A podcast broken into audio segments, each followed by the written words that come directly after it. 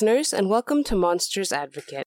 Monsters Advocate is a weekly podcast focused around the unsung heroes of myths and legends, the monsters.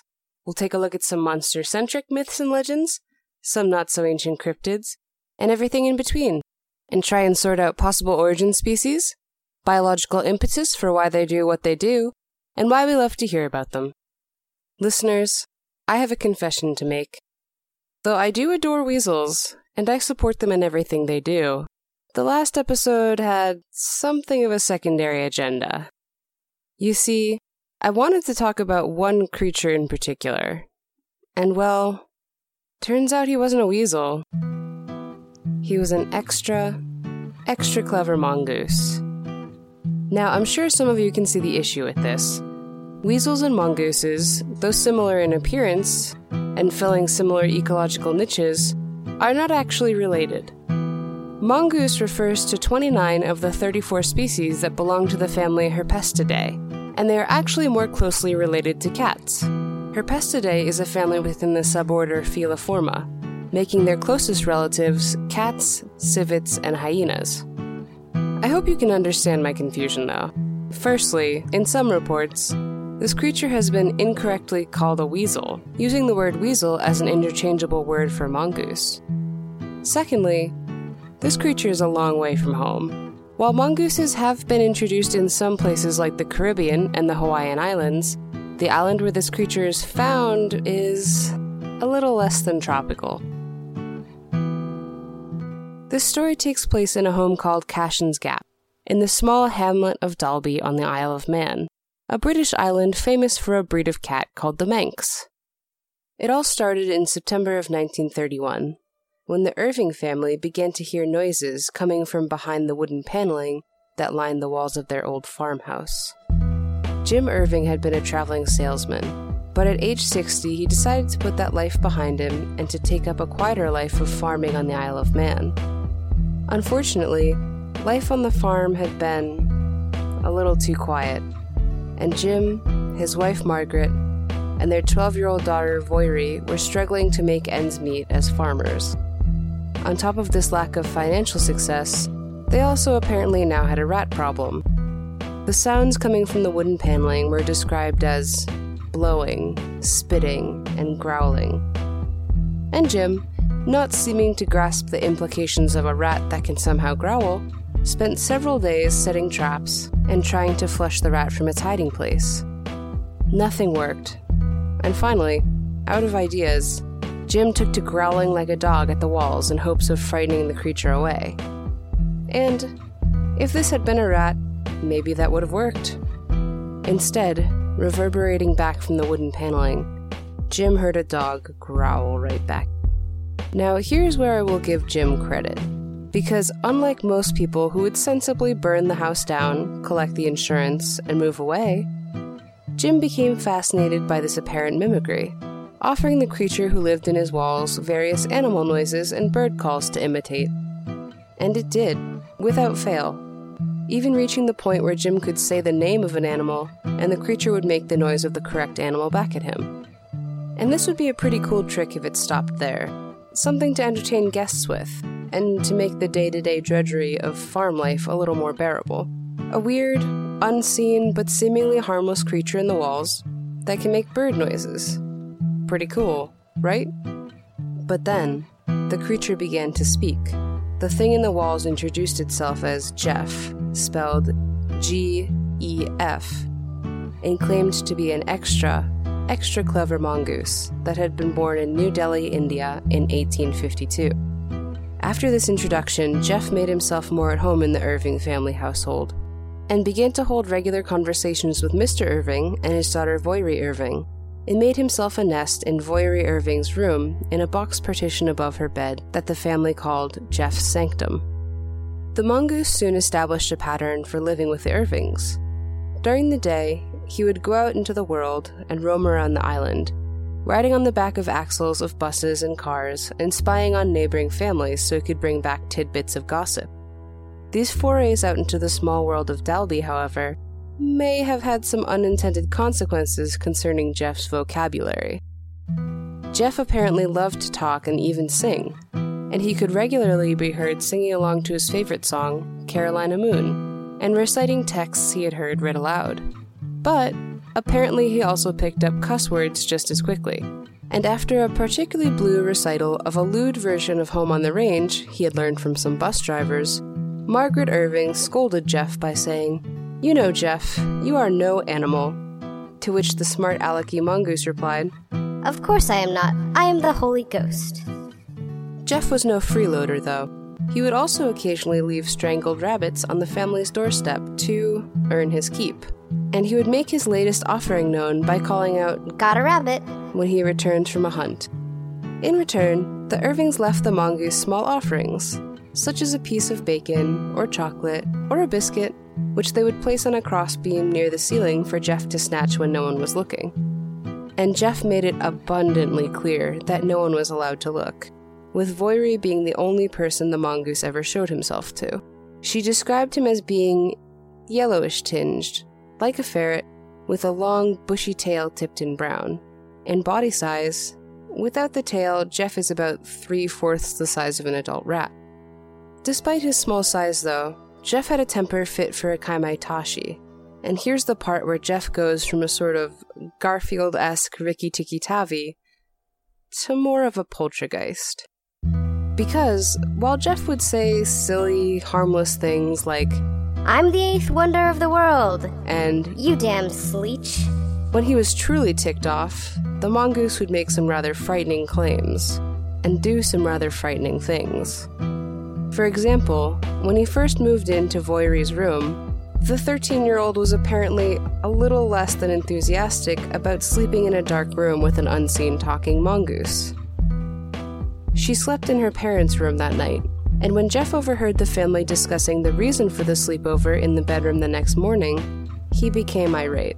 I'll follow her wherever you put her. He shouted, and despite the family's attempt to barricade the bedroom door with chairs and boxes, an excerpt from Mr. Irving's journals describes how this only made the creature more upset. Soon we saw the top of the door bulging in, as though some terrific force were thrusting against it, but the door held. Then Jeff's queer high voice said, I'm coming in. and a few seconds later, a heavy pot of ointment kept in the room crashed against the bedstead.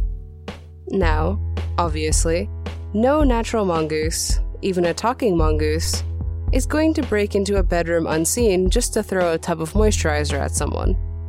But Jeff would often claim he was not just a mongoose, calling himself in turn an earthbound spirit, a ghost in the form of a weasel, and the fifth dimension. And he would sometimes make threats seemingly out of nowhere. Once, he was asked if he was an evil spirit, to which the mongoose replied, I am not evil. I could be if I wanted. You don't know what damage or harm I could do if I were roused. I could kill you all. But I won't. Once, early on, Mr. Irving asked Jeff to show himself to someone other than Voirrey, and his response was, I know who I am, but I shan't tell you. I am a freak. I have hands and I have feet, and if you saw me, you'd faint. You'd be petrified, mummified, turned into stone or a pillar of salt. Now, of course, it's best to take the word of a talking mongoose with a grain of salt.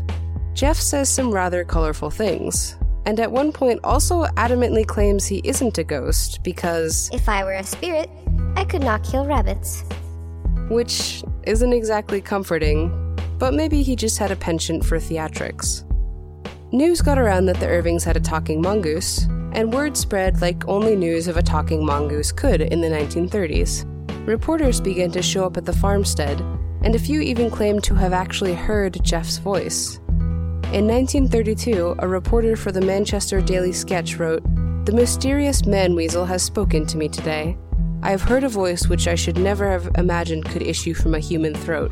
The people who claim it was the voice of the strange weasel seem sane, honest, and responsible folk, and not likely to indulge in a difficult, long drawn out, and unprofitable practical joke. However, suspicion was already growing that these sane, honest, and responsible folk were exactly the kind of people who would play a long drawn out kind of practical joke. In the same article, The reporter also questioned whether Jeff was possibly the dual personality of the 13 year old girl, Voirrey Irving. He apparently watched Voirrey in a mirror while he heard Jeff speaking, but was unable to confirm or deny if she was the one doing the voice, as her fingers partly covered her mouth and he didn't see her lips move. Likewise, though, some of the Irving's relatives came to visit, and after hearing Jeff speak, a few also suggested that Voirrey was the voice of Jeff. After overhearing this accusation, though, Jeff simply said, I'll kill their turkeys. And in the coming weeks, several of the relatives' turkeys and ducks went missing. Several mediums and spiritualists heard of Jeff and made visits to the farmhouse, including a friend of a famous parapsychologist, Harry Price, a one Captain James McDonald.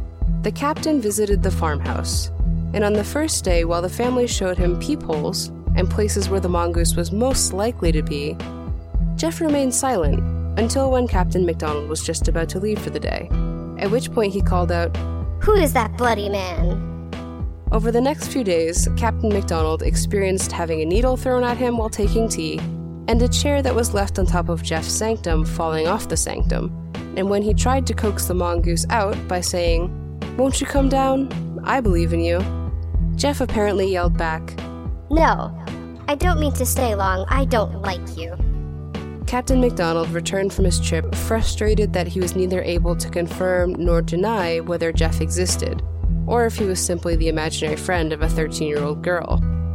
This tantalizingly undenied story came to a head when in 1935, the famous parapsychologist Harry Price himself came to investigate Cashen's Gap. Upon hearing that Price was coming to investigate, Jeff is quoted as saying, I like Captain McDonald, but not Harry Price. He's the man who puts the kibosh on spirits. Harry Price stayed with the family for a few days, but much to the Irving family's chagrin, Jeff did not materialize or say anything once the entire time he was there. As soon as Price left, he reappeared, saying he had taken a few days' holiday.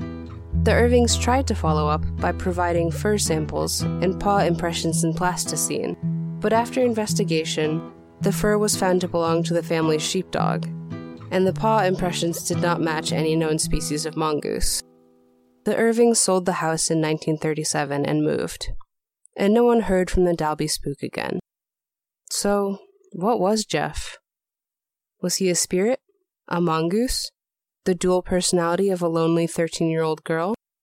While some suspected they caught Voirrey making squeaking noises, no one was ever able to catch Voirrey in the act of actually doing Jeff's voice.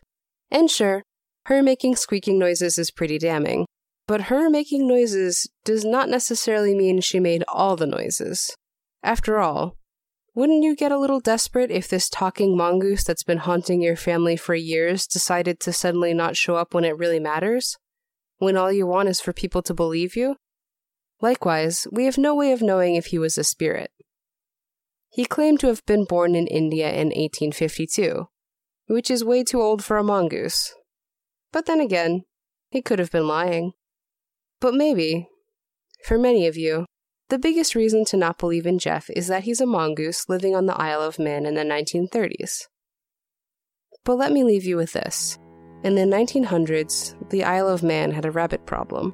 Rabbits had been introduced to the island, and with no natural predators to keep the population in check, things were quickly getting out of hand. Farmers who specialized in food crops were watching as rabbits destroyed their livelihood. So in 1912, a nearby farmer with connections decided to do something about it. After acquiring several live mongooses, the farmer apparently released them onto his land to control the rabbit population. This farm was one of the farms bordering Cashen's Gap.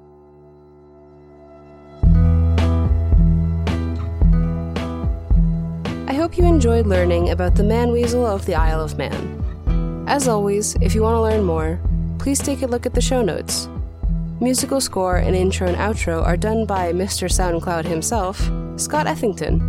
If you like the music, don't wait up. Find more of his work at Bazooka Raccoon on SoundCloud. Finally, if you like what you heard, please rate and review on iTunes or consider donating to our Patreon. Every little bit helps, and more support means I'm more motivated to do the best job I can to bring you more monsters. Thank you for listening, and remember, anyone can be a monster.